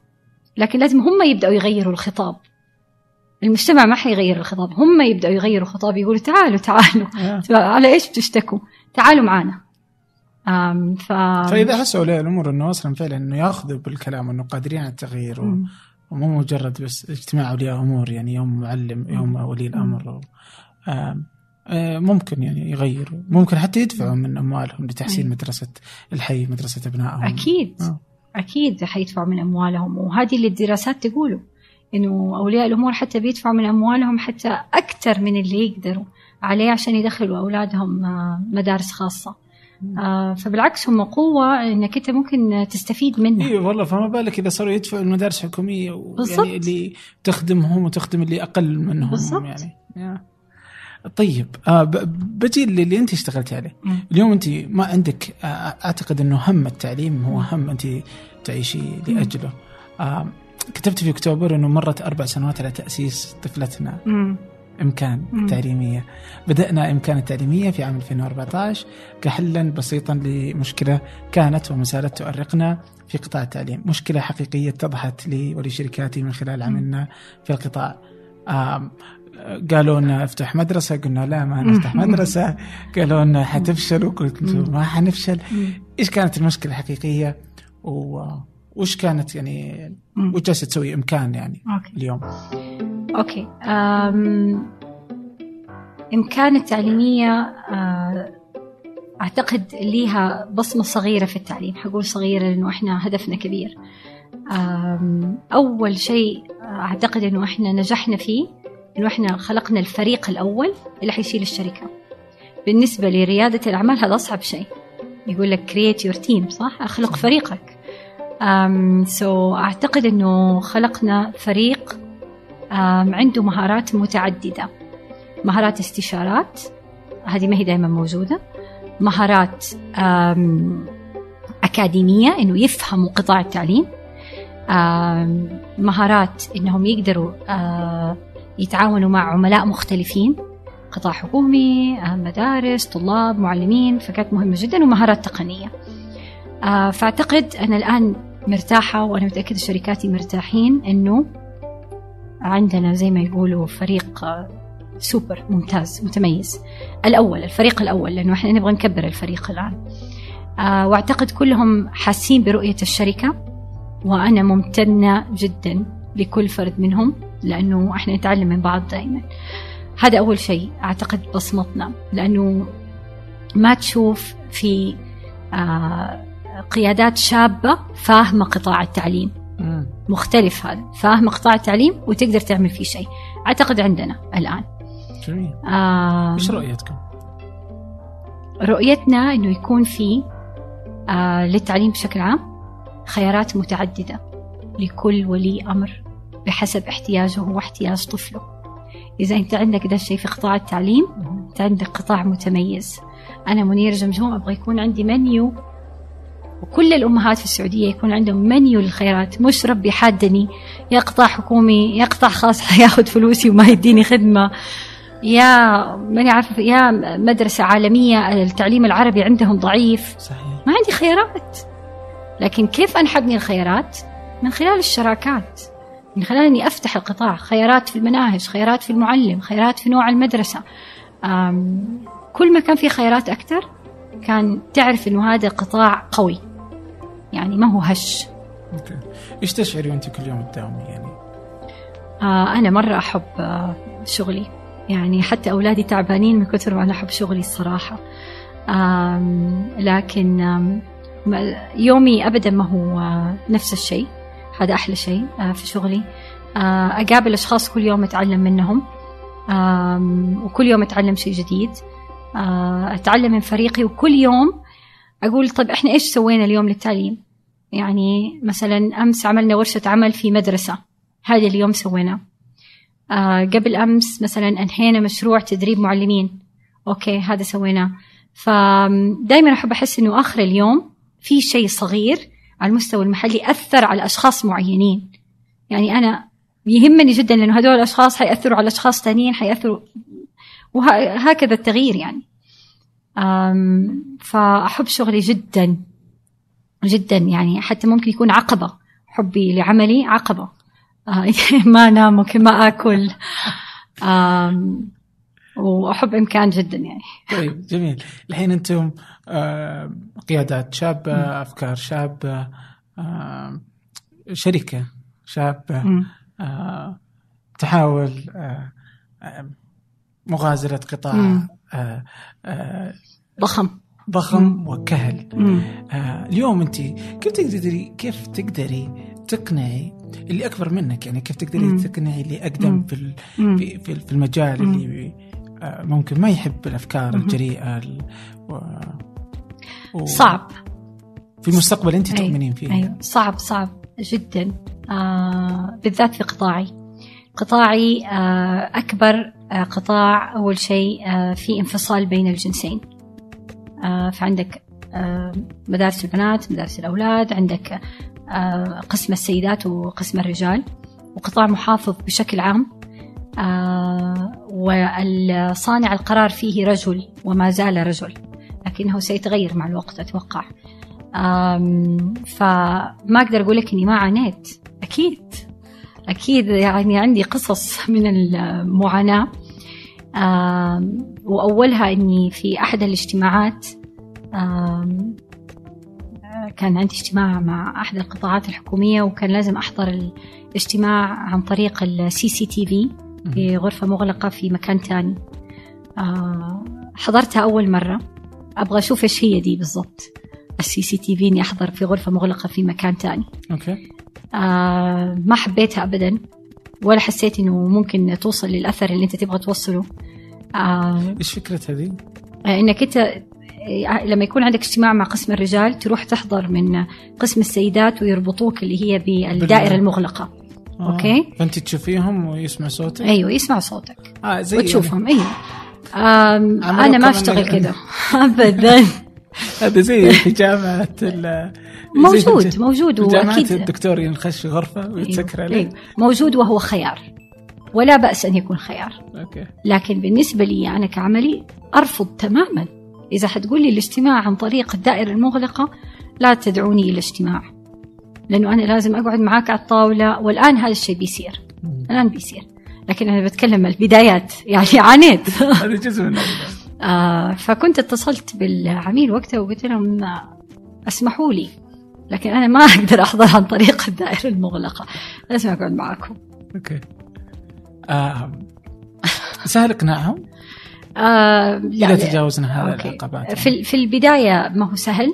لكن أنا شفت التغيير مع الوقت. في البداية أحيانا آه، بعض الأشخاص لا يتقبلوك آه، كونك آم، امرأة. أحيانا آه، أنا ما أحب كلمة كاشفة بس قبل كم سنة كانت كلمة كاشفة متداولة. مم. فأنا امرأة كاشفة. ما ماني فاهمة إيش يعني كاشفة. يعني, كانت كلمة غريبة بالنسبة لي. لكن كانت صعبة في البداية. أعتقد مع الوقت ولما يثقوا فيك مهنيا يصيروا يحترموك يحترموك زي ما أنت بشكلك آه، بأسلوبك بكلامك بلهجتك. آم، وأعتقد هذه مهمة جدا وأعتقد أنه خلقت آم، وإمكان وأعتقد أنا على الصعيد الشخصي تقدير في قطاع التعليم وهذا يهمني. يهمني لأنه هذا أنا كيف أقيم نفسي؟ هل أنا قدرت أوصل للشخص المختلف عني ولا لا؟ هل وصلت له أنه أنا حقيقي؟ يهمني الأثر ويهمني الشغل ويهمني مصلحته ويهمني مص- مصلحة العمل. آه، فهذا كان مهم. أوكي. اليوم ال- ال- يعني الوزارة التعليم والوزارات بالإجمال في السعودية هي آه، أدوات ذكورية يعني مم. وجود الذكور فيها آه، متجلي. تحتاج المرأة أن تكون يعني مو بالضرورة بس إنها تثبت نفسها أو إنها تكون كفء لا انها تحتاج إنها تكون أكفأ. ضعف. أكفأ. أكفأ أيوة. بكثير يعني. آه علشان آه بس تحصل على يمكن فرصة أقل مما آه آه هي يعني تطمح له تطمح له آه هل المرأة هي تفرض نفسها وتمكن نفسها اليوم. في السعودية أم أنها تنتظر أن الرجل آه. يسمح لها؟ آه المرأة طول عمرها تمكن نفسها وإلا ما كانت مرت بالمراحل المختلفة اللي مرت فيها آه ونجحت آم، آه وأعتقد بالذات في قطاع التعليم المرأة لازم تمكن نفسها من ناحيتين. آه أولا آم، أنها يجب أن ترفض الأسوار تماما بينها وبين القيادات الرجال. في آه قيادات تعليمية يشتغلوا مع بعض عشرين سنة ما عمرهم شافوا بعض. يعني يجب أولا أن تكسر الأسوار وفي كتاب آه، لشارل ساندبرغ اسمه لين إن عن تمكين المرأة. دائما تقول ست at the table أجلسي في الطاولة. آه، مرة مهم.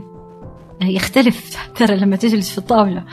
آه، وحتكتشف المرأة لما تمكن نفسها وهي تشيل القيود عن نفسها أولا أنه هي قادرة على إحداث الأثر وقادر أنه الرجل يستمع لها. الرجل أحيانا لا يستمع للمرأة بشكل جيد لكن لما تقعد معه في الطاولة حيسمع لها. آه، تثق بنفسها. وتثق بنفسها. فأكيد المرأة لازم تمكن نفسها. آه وفي دور كبير للرجل إنه هو يمكن المرأة. آه لكن المرأة لو ما رفعت يدها هو ما حيعرف. يعني الرجل ترى ما هو نبيه. زي زي الست. يعني لو هي ما رفعت يدها وقالت أنا هنا أوكي. أنا شاطرة أنا أقدر أعمل هو ما حيستوعب هو مش من إنه هو ما يبغى يمكنها لكن هو ما حيستوعب إنه هي تبغى هذا التمكين. فأعتقد مهم أيضا الرجل له دور والرجل لازم يحس إنه هو له دور في تمكين المرأة الشابة.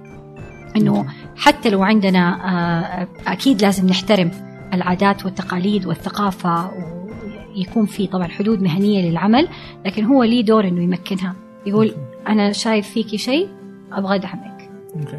آه، كنت يعني كل اللي مكنوني في حياتي رجال. كلهم. أصلا ما في غير أكيد يعني سواء يعني رجال من القطاع الخاص غيرهم أصلاً. سواء من القطاع الخاص أو القطاع الحكومي وما عمري أنساهم. آم، دكتور كريم صباغ دكتور نايف الرومي يعني أحب أذكرهم بالأسماء لأنه فعلا يعني ما أنسى كيف دعموا مسيرتي المهنية بس انت برضه اخذت الخطوة الأولى يعني. أكيد. جميل. آه هل اليوم أول كان فيه إنه يحطونك في غرفه معزوله. إيش كانوا يسمونها؟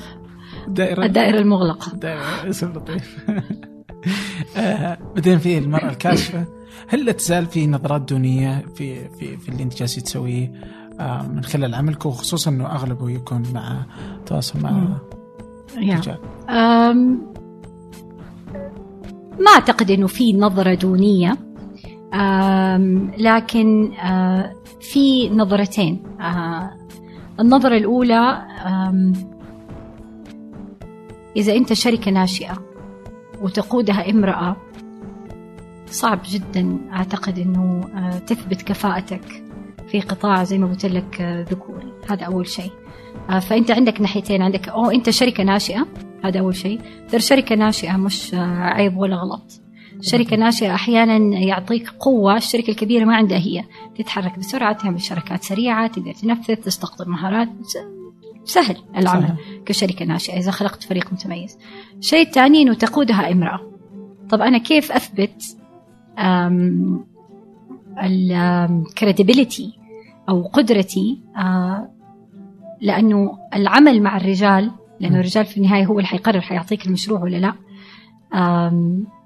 صعب. عادة الرجال يعطوا بعض business ممكن يكونوا ولاحظتها كثير.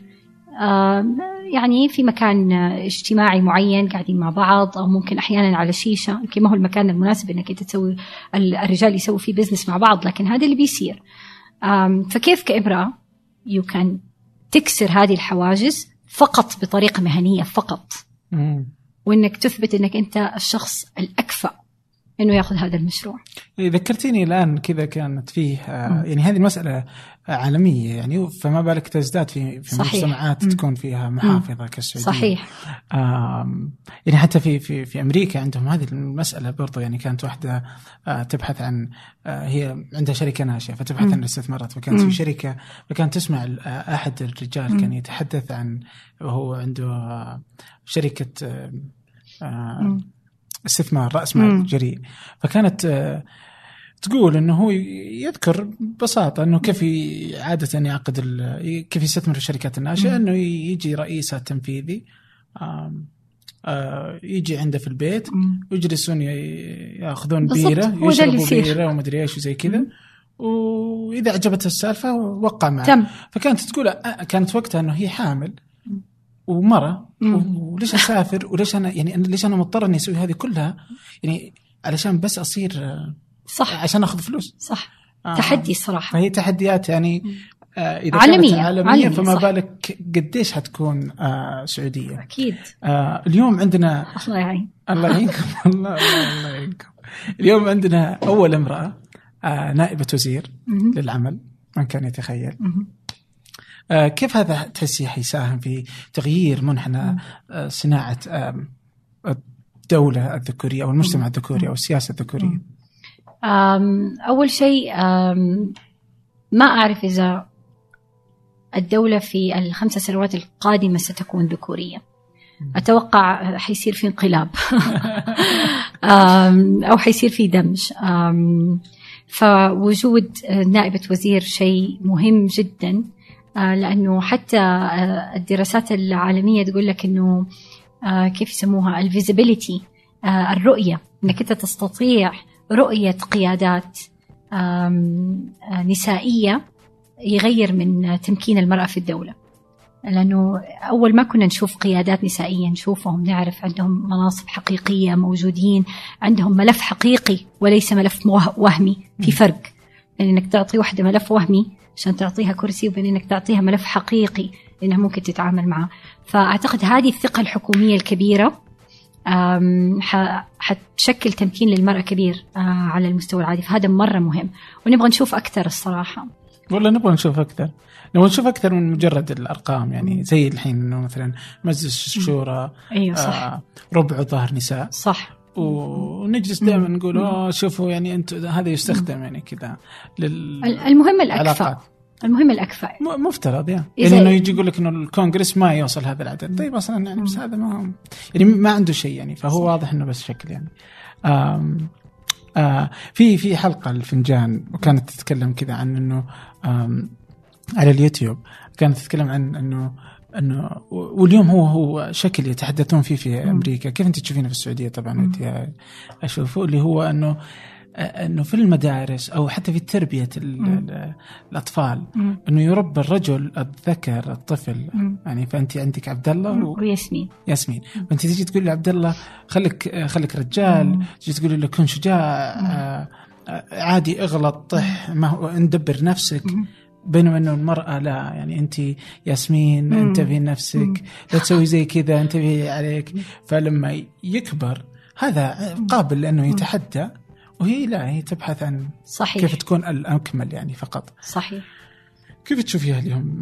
أشوفها موجودة بشكل كبير آه، في المملكة وفي المدارس. آم، أشوفها موجودة كثير آه، وأشوفها في العمل كمان.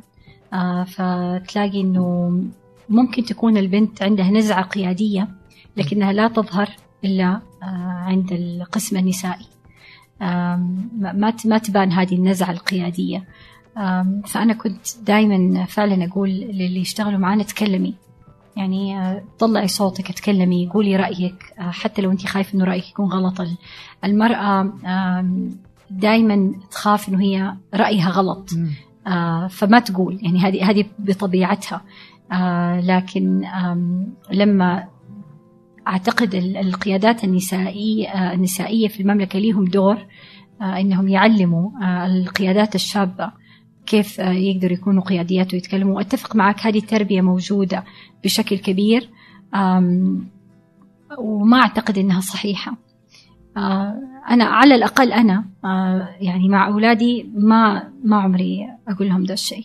يعني هم لازم يكون عندهم نفس القيم نفس الشجاعة نفس الصدق آه في في كل شيء يعني إحنا في مدرسة أولادي مثلا أحد القيم الموجودة اللي هي آه أن تكون مخاطر أو مجازف فهذا على الولد وعلى البنت يعني بنتي توريني كيف هي حتكون مجازفة هذا الأسبوع كيف. طبقت القيمة وولدي يقول لي كيف هو مجازف يعني actually كلمني الأسبوع اللي فات.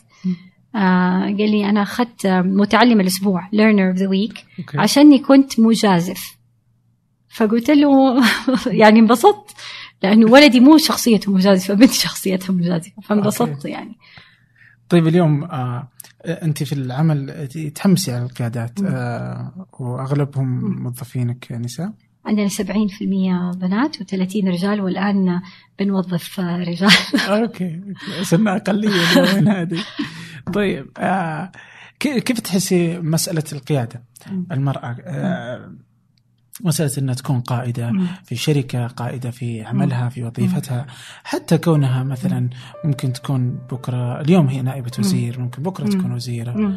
آه، فتكون قائدة لهذا القطاع قائدة وقادرة على تحقيق رأيها ورؤيتها وتفعيله وتقبل الخطأ. يعني صح. قبل شوي تتكلم إنه ما حد يبغى يغلط. يعني كانوا يذكروا إنه إنه خلوهم يسوون اختبار فانه كل واحد يكتب كود فلما تجي المدرسة تشوف البنت تلقى ما كتبت الكود ليش؟ تقول ما أعرف بعدين بس سوت control Z تراجع تراجع مم. تراجع لقيت إنه كاتبة كامل مم. بس قبل ما تجي المدرسة حذفته بالكامل لأنها خايفة إنه مو مضبوط. بس لأنها خايفة إنه أحد يقول لها أوه. لا مو مضبوط. فعلى أثر القيادة نقطتك مهمة جدا آه القيادة سواء للمرأة والرجل لازم يتغير مفهومها هنا تماما وبالذات في التعليم لازم يتغير مفهومها. إحنا بالنسبة للقيادة أنا ماذا أؤمن؟ أم أؤمن أنه آه، في أسلوب قيادة جديد ما هو موجود عندنا في القطاع الحكومي ولا في القطاع الخاص. بعد اللي هو bring your whole self to work. تعال كلك على الشغل. لا تجيني نصك بس آه، الجزء المهني مه- آه، منك. لا تخفي أجزاء منك لأنه ال- العمل المتميز يأتي من الشخص الكامل وليس لما أنت تجيني نصك على الشغل. سو so إحنا عندنا هذا المفهوم bring your whole self to work. آه، معناها الشفافية في من أنت ومن تكون. آه، أعرف كل أحد في الشركة مين. هذا مو معناته أنا تطفل على حياتهم الشخصية أو شيء لا لكن وهم يعرفوا أنا مين. يعرفوا إيش الأغاني اللي أحبها إيش الأكل اللي أحبه يعرفوا أسماء أولادي يعرفوا مدرسة أولادي. قصص عن حياتي مهمة جدا لأنه خلق هذا الشيء وهذا غير موجود في القطاع الحك- الحكومي. آه يعني معاليك وسعادتك ولو تتفضل آه يعني ما أظن أنه مسموح لك أنك تأتي كلك إلى العمل. وفي الشركات المتميزة سواء تقول جوجل أو أذر أنت تأتي كشخص كامل إلى العمل. وهذه مهمة مرة في القيادة ولازم تتغير ولازم يكون في التعليم. ما أقدر أقول للطالب لما يجي المدرسة تعال نصك. لا تعال أنت بمشاكلك النفسية بمشاكلك الاجتماعية وأنا أشتغل معك يعني مرة مهمة مهم ده الشيء. ومهم عندنا في إمكان. النقطة الثانية زي ما قلت لك بالنسبة للمرأة القيادية إنها راعية بالدرجة الأولى أكثر من الرجل. وشفتها كثير. يعني إنها ترعى اللي يجي سواء كان بنت أو ولد لكن ترعى بشكل أكبر. عشان كده بقول لك تأنيث التعليم بالنسبة للأولاد الصغار كمان مهم. فهذا أنا بالنسبة لي من ناحية القيادة. الشيء الثاني اللي إحنا أبدا ما نذكره في في القيادة أتليست في المملكة أم، وهذه كثير في كتب جديدة انكتبت عنها اللي هي ماني عارفة كيف لأنه ما لها تفسير. ترى تفسيرها يمكن بالعربي تفسير سلبي. أوكي. اللي هي vulnerability. إنك ال- آه، ال- الحساسية وال- والمخاطرة. أوكي؟ لأنه كل شيء أنت تخاف منه إذا أنت ما خاطرت أو ما جبته آه، فممكن تخسر فرصة أو تخسر فرصة للنمو. فإحنا مهم عندنا حكاية الفولنربيليتي هذه إنه لو تشعر بخوف أو بتردد أو إنك أنت ما أنت قادر تأخذ مخاطرة معينة لا لازم نحل موضوع الحساسية هذا إحنا عندنا في الشركة. فإحنا دائما نقول قولوا أفكاركم قولوا رأيكم نفس الشيء المفروض يكون في قطاع التعليم إني ما أخاف. ليش أخاف؟ أقول رأيي وأخاطر وأجرب وأجازف وأجرب شيء معين. وليش أخاف إني أطلع مثلا تقرير إنه التعليم سيء؟ لازم ما أخاف.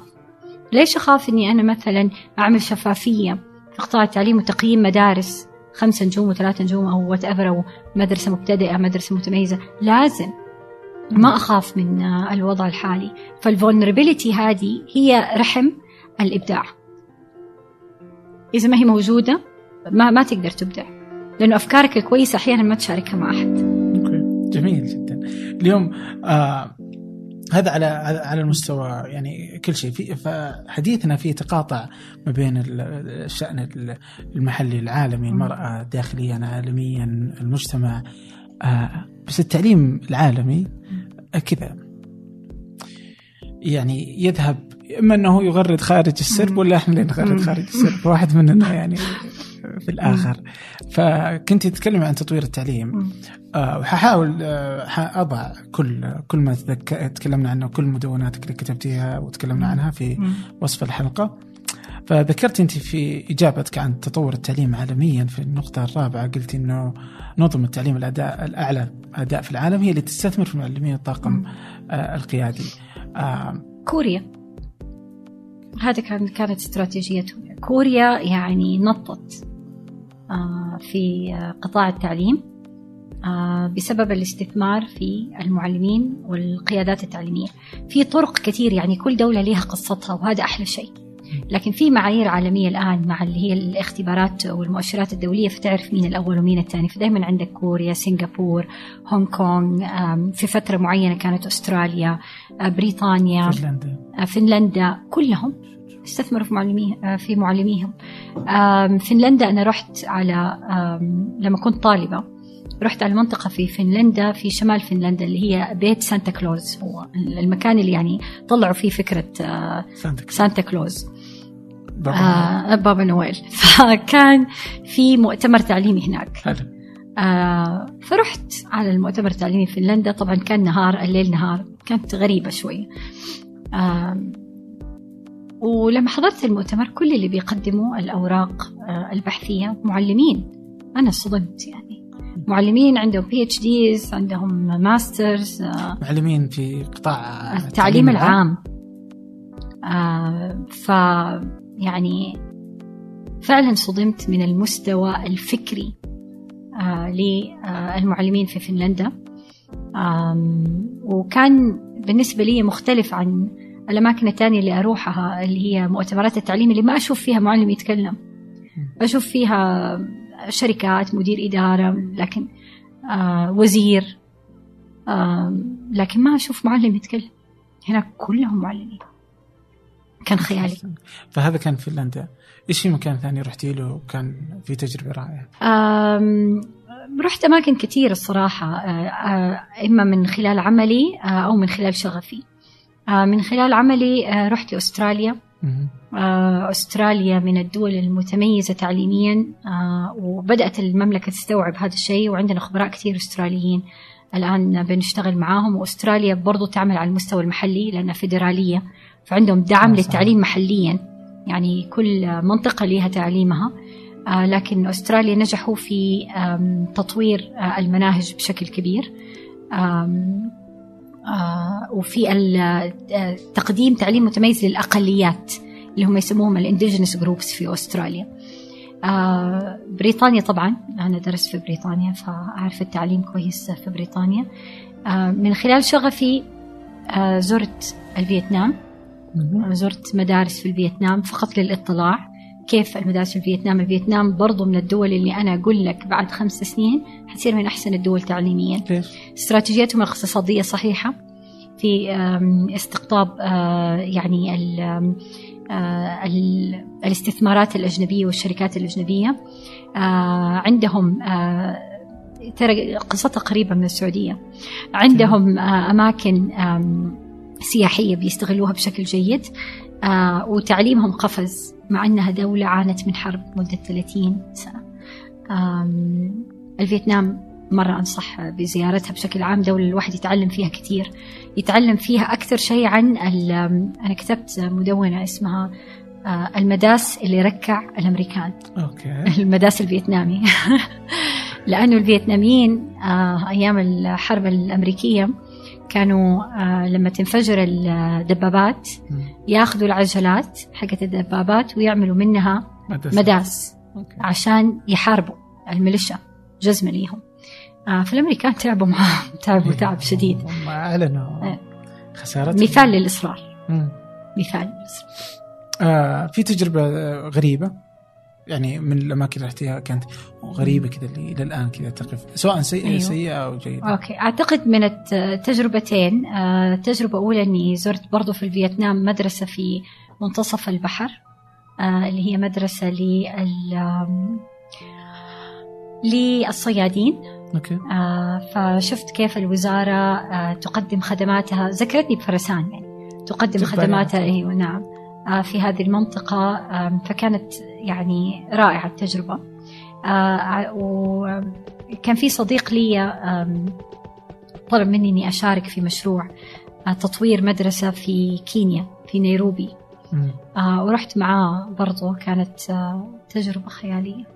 يعني نفسي أرجع أروح نيروبي مرة ثانية لأنه الأثر تشوفه بسرعة. آه، تشوف الأثر سواء في تطوير المبنى الأشياء البسيطة اللي تعطيها للطلاب تفرق يعني لأنه هم يعني ال- الخدمات اللي ممكن تقدم لهم هي على طول حتشوف الأثر فيها سواء كانت مصادر تعليمية blocks ليجو أشياء بسيطة تعطيهم هي على طول حتشوف هو طالب لا يجد قوت يومه من الأكل وإنت بتعطيه شيء يحرك التفكير.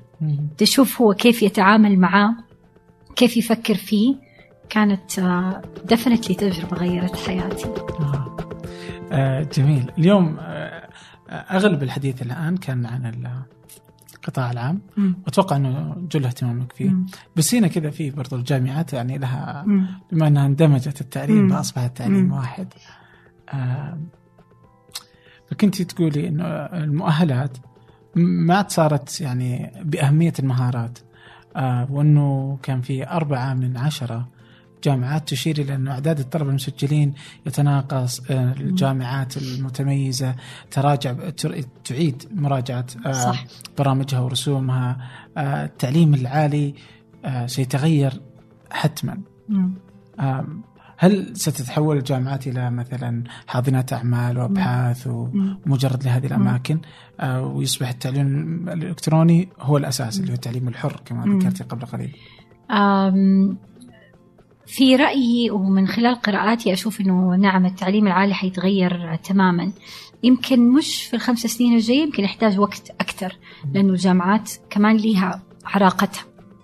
لكن الجامعات كيف تعرف أن القطاع حي- حيتغير؟ لما المؤسسة تسأل نفسها هذا السؤال. لما المؤسسات التعليمية العريقة تسأل نفسها هذا السؤال وتقول هل أنا سأستمر؟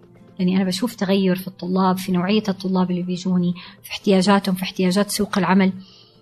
فتعرف أنه هذا القطاع حيصير فيه آه، تغيير كبير. هي المؤسسات بتسأل نفسها هذا الشيء. لذا تشوف أنه الجامعات بدأت تعمل حاضنات أعمال. آه، تشوف أنها بدأت تركز على الأبحاث بشكل كبير عالميا. تشوف أنها دخلت في موضوع التعليم الإلكتروني بشكل كبير. حتى في آه، آه، احتياجات سوق العمل الآن. آه، حتى أنا على المستوى الشخصي ما يهمني إيش الديجري أو الشهادة اللي أنت عندك. عندك مهارات ولا لا؟ وعندك العقلية المناسبة ولا لا؟ هذه. سؤالين. عشان كده إحنا لما بنشتغل في موضوع تطوير المعلمين ما بنشتغل على المهارات فقط لكن بنشتغل على العقليات أيضا. في كورس عقلية النمو اللي عملته على منصة عناب لأنه أنا أبغى مكان يخلق لي آه، جيل شاب آه، يستطيع أن يعمل بالعقلية المناسبة للعمل عقلية النمو. آه، واللي تبغى تاخذ مخاطر وعقلية مهنية وكل هذه الأشياء. وأبغى في نفس الوقت عندهم مهارات. شهادة ما عندك شهادة آه، اللي أنت بتستفيده من الجامعات الآن بتستفيد من ممكن أقول الشبكات النتورك حق الجامعة. فلما واحد مثلا يدخل جامعة عريقة زي هارفارد ولا هو بيستفيد من الشبكات من الألومناي الخريجين فهذه مم. لسه موجودة في الجامعات بشكل كبير. لكن أكاديميا أعتقد أنها ستتغير بشكل كبير نحو اللي هم يسموها ال nano degrees أو ال micro-credentials. اللي هي؟ اللي هي ترى ما لها آه، ترجمة عربية لسه آه، بس بعد. إيش تسوي؟ يعني؟ اللي هي آه، المؤهلات المهنية الصغيرة. okay. يعني أنا حاخذ course عشان أتعلم مهارة واحدة وآخذ مؤهل على هذه المهارة. خلينا نقول مثلا على قطاع التعليم مم. إني أنا أعرف أستخدم آه، الأسئلة آه، بشكل جيد في مادة العلوم أوكي. استخدام الأسئلة أو استراتيجية الأسئلة. هذه مؤهل مهارة. خلاص تعلمت هذه فحتصير صغيرة صغيرة صغيرة تجمعها وتخلق لك مؤهل. وهذا هو التوجه العالمي على الأقل في التدريب على رأس العمل وأعتقد أنه الجامعات حتتغير كمان. تتصوري مثلا 20 40 20 ممكن 20 40 يعني إنه ما عاد في جامعات؟ بهذا الشكل؟ اللي لا. إنك تروح تطلع من. الثانوي تروح جامعة تاخذ لا. لا حتقعد المؤسسة التعليمية الجامعية لكن دورها حيتغير. إيش يعني بيصبح مثلا بس للأبحاث ولا آه، ممكن يكون للأبحاث ممكن يكون للمؤهلات القصيرة. ليش العالم بيقصر آه، وقت التخرج وإحنا بنطوله؟ يعني العالم بيتخرج في ثلاث سنين وإحنا بنسويها خمس سنين. ف definitely حتكون المؤهلات القصيرة ودورها بشكل عام ممكن زي ما قلت ممكن يكون مدمج لأنه أنا ممكن أخذ خلاص course مع هذا المحاضر حتى لو أنا ماني موجودة في الفصل إيه، اللي هي إيه. استثمرت مثلا هارفارد وستانفورد الظاهر نعم أو MIT عموما صح. هي الأسماء الكبيرة هذه في edX صح آه وفي Coursera وفي آه صحيح يعني هذه ال- ذكية مرة لأنه آم، هم بيجربوا كيف هذا القطاع حيتغير فأول ما يتغير القطاع هم الأوائل اللي نعم. يغيروا القطاع فأنت تقدر تأخذ المحاضرة وين ما كنت اليوم صح. تدخل على اي دي إكس تدخل تاخذ لك آه أي مادة أنت تبغاها. واذا تبغى الشهادة تدفع 80 دولار 90 صح. دولار يعني اليوم كنت في اجتماع آه ويعني كان بيقول الشخص هي شركة تقنية وبيقول لي إنه إحنا بنعمل رحلات للطلاب مم. آه يعني عن طريق منصة معينة يعني المدرسة فعلا في السعودية عملت رحلة للطلاب في الأهرامات لكن هم في الفصل. بالواقع الافتراضي. و- آم، ليس فقط الوغ... لا actually في يكون آه، مرشد سياحي هناك. بيدخل عن طريق آه، Skype. وبيوريهم آه، الرحلة ماذا لو كانت بالواقع الافتراضي؟ وممكن حتكون بالواقع الافتراضي أنت نعم. كأنك في الأهرامات صح. ممكن حتكون. تجلس تمشي. حتكون. أكيد. يعني هذه كلها التقنيات وإحنا لا نزال آه نفكر نخلي آه تحضيري ولا لا. فكثير من المشاكل اليوم آه، في في هذا المجال واللي هي صعبة صعبة القياس وصعبة ال- التحديد. أنت ذكرتي أكثر من مرة في اللقاء إنه خلال خمس سنوات خلال خمس سنوات وحتى يوم طلعت الجامعات قلتي أوه بس إنها خارج الخمس مم. سنوات. فأنت عندك تصور على وش التقنيات وكيف إنه هل بيكون في ازدهار كبير في مجال آه، التقنيات وخدمات التعليمية مم. في المملكة خلال خمس العشر سنوات القادمة هذه؟ أنا بشوفه اليوم يعني في مشاريع حكومية الآن قائمة مم. آه، للمدارس الافتراضية كتجربة آه، ولإدخال التقنية في المدارس ولتدريب المعلمين على المهارات الرقمية مم. آه، فأنا بأتوقع خمس سنوات آه، لأنه بشوفه ك يعني تجربة وليدة موجودة اليوم لكن هل التقنية وحدها ستغير التعليم؟ لا وألف لا لا نستطيع أن نعتمد على التقنية في تغيير التعليم لأنه المعلم ما زال هو أساس التعليم والمدرسة ستظل أساس التعليم لفترة طويلة. يمكن يتغير بعدين لكن لفترة طويلة ستظل. عشان كده ما أقدر أني أصرف كثير على تقنيات التعليم إذا ما صرفت على الأساس اللي هو تطوير المعلمين والقيادات المدرسية. وهذا اللي آه الآن بيقولوه في كثير من المؤتمرات التعليمية. وهذا اللي الدول المتقدمة تعليميا بتسوي. بندخل التقنية كداعم للتعليم لكن التقنية لن تغير التعليم وحدها. القيادات التعليمية هم اللي حيغيروا التعليم المجتمع أولياء الأمور. عشان كده يعني هو قطاع حي. يعني أنا لما أوصف التعليم في السعودية بالنسبة لي هو قطاع ميت. لكن هو المفروض يكون قطاع حي. في ناس كتير بيشاركوا فيه.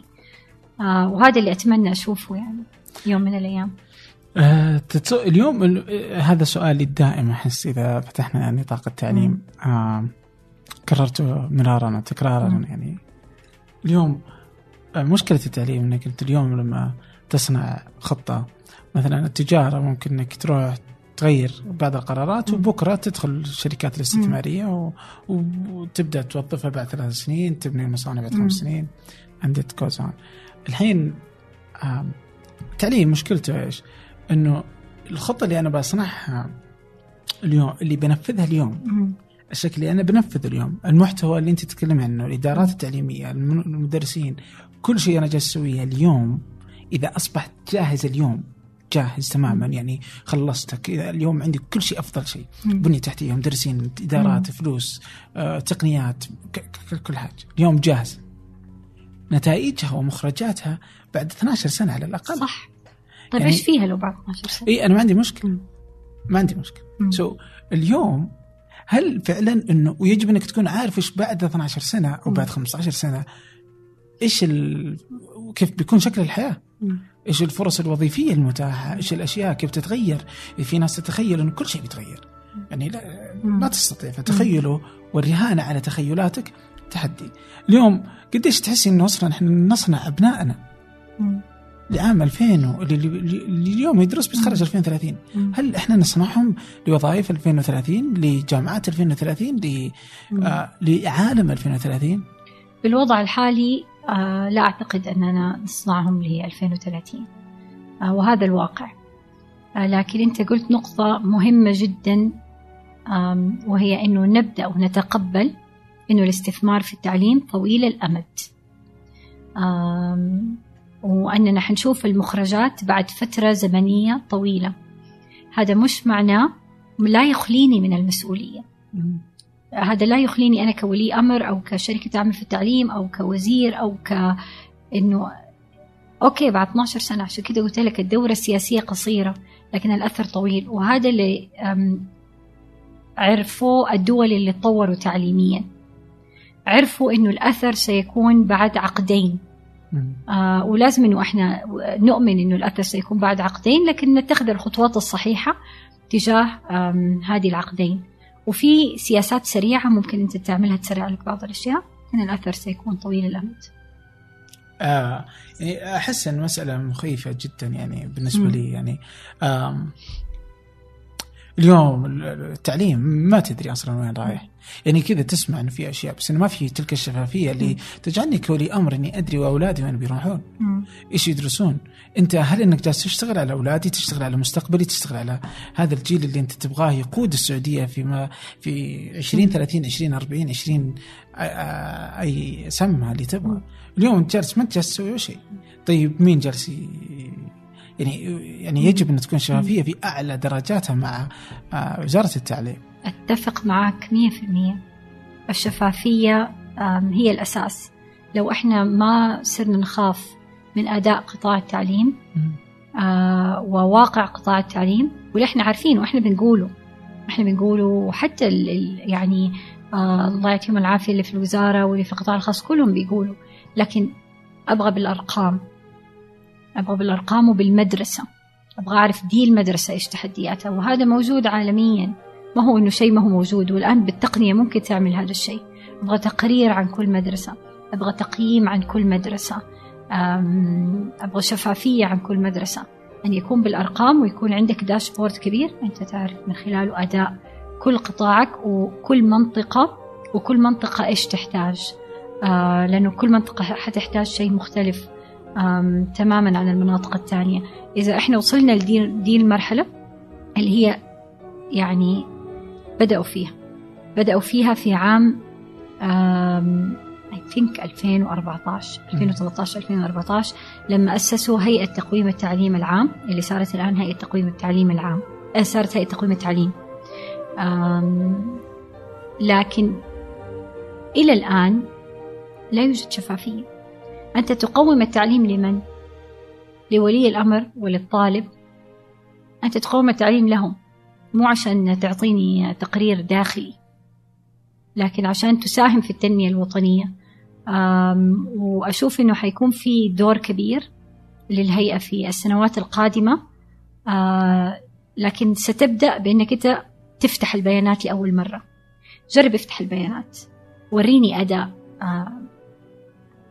مثلا خمسين مدرسة. وشوف تفاعل أولياء الأمور مع هذا الأداء كيف. مو لازم كل شيء آه، في البداية. لكن ابدأ اخلق هذه الثقافة ثقافة الشفافية.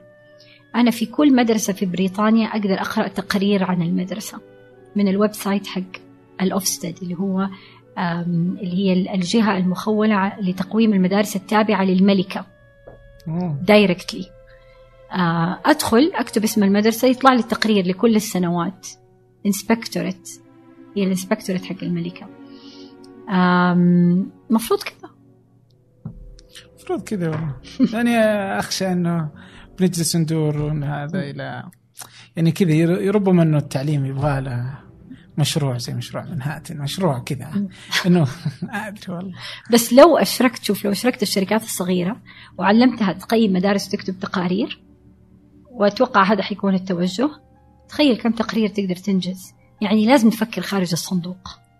لازم يعني لازم ترى في مهارة لازم يتعلمها القطاع الحكومي. Let go. اترك. يعني لا تتحكم في كل شيء ومو كل الملفات لازم تكون تحتك.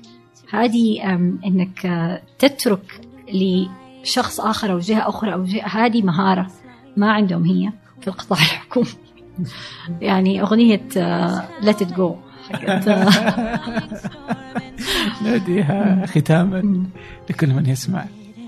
شكرا جزيلا لك. الله يسلمك. الله يعطيك العافية. شكرا لوقتك والله. شكرا لك. them see. Be the good girl you always have to be. Conceal, don't feel, don't let them know.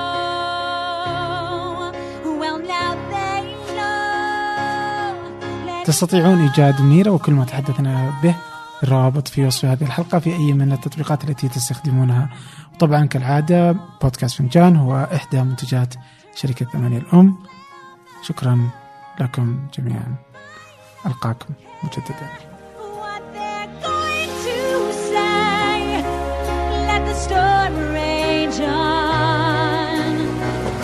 Never bothered me anyway.